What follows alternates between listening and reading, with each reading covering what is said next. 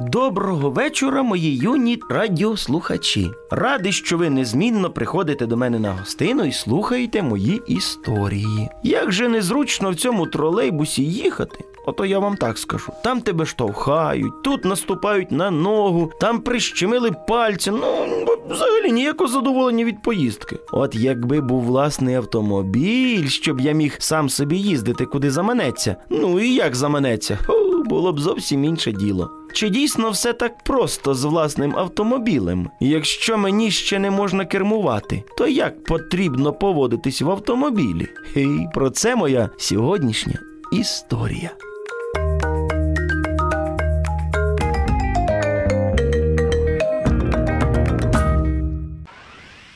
Історія моя про маленьку дівчинку Світланку і її старшого братика Ростика, тата з мамою, ну і їхнього автомобіля.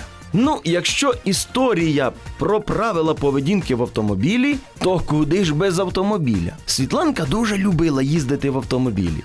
Тато за кермом, мама поряд з ним на передньому сидінні, а дівчинка з братиком на задньому сидінні сидять поруч. Братик був пристебнутий паском безпеки, так само, як і дорослі. А в Світланки було своє дитяче кріселко, в якому вона повинна була сидіти.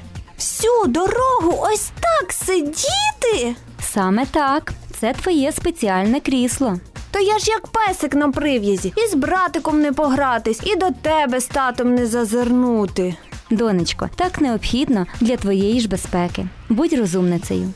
Та дівчинка ніяк не хотіла бути розумницею. Вона навчилася сама відщібати пасок безпеки і бавилася, носячись, ну, якщо так можна сказати, по всьому автомобілі.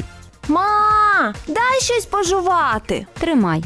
Тату, ну дай мені покермувати.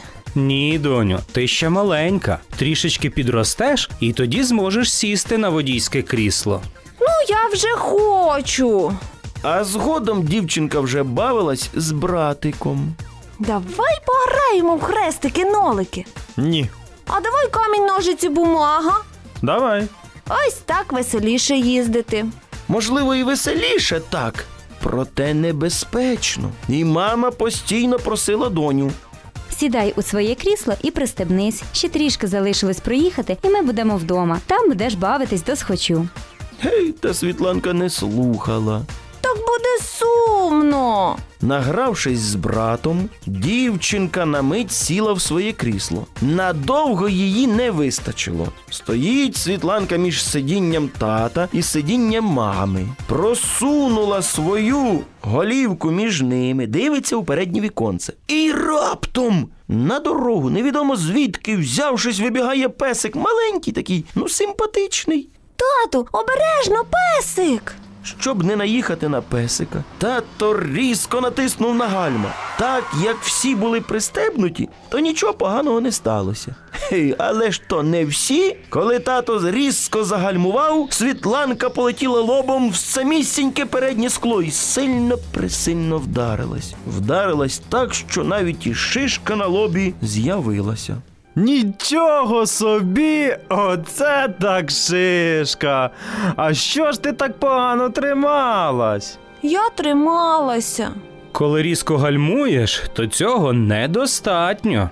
Світланка знехтувала правилами і отримала шишку на лобі. А потрібно було всього-навсього сидіти в своєму кріслі і бути пристебнутою. Саме так, на щастя, все обійшлось лише однією шишкою на твоєму лобі. А що було б, якби сталася серйозна аварія? Важко уявити, чим могло все скінчитись. І не потрібно уявляти. Відтоді Світланка постійно сиділа в своєму кріселку і пристибала пасок безпеки. От так просто пристебнись і все, ти в безпеці. Тепер я не лише буду знати, як себе поводити в автомобілі, а й так робити. От і чудово.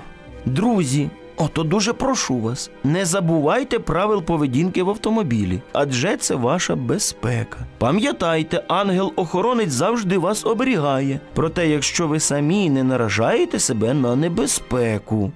А нам прийшла пора прощатися. Тому кажу я вам добраніч, малята, солоденьких вам снів.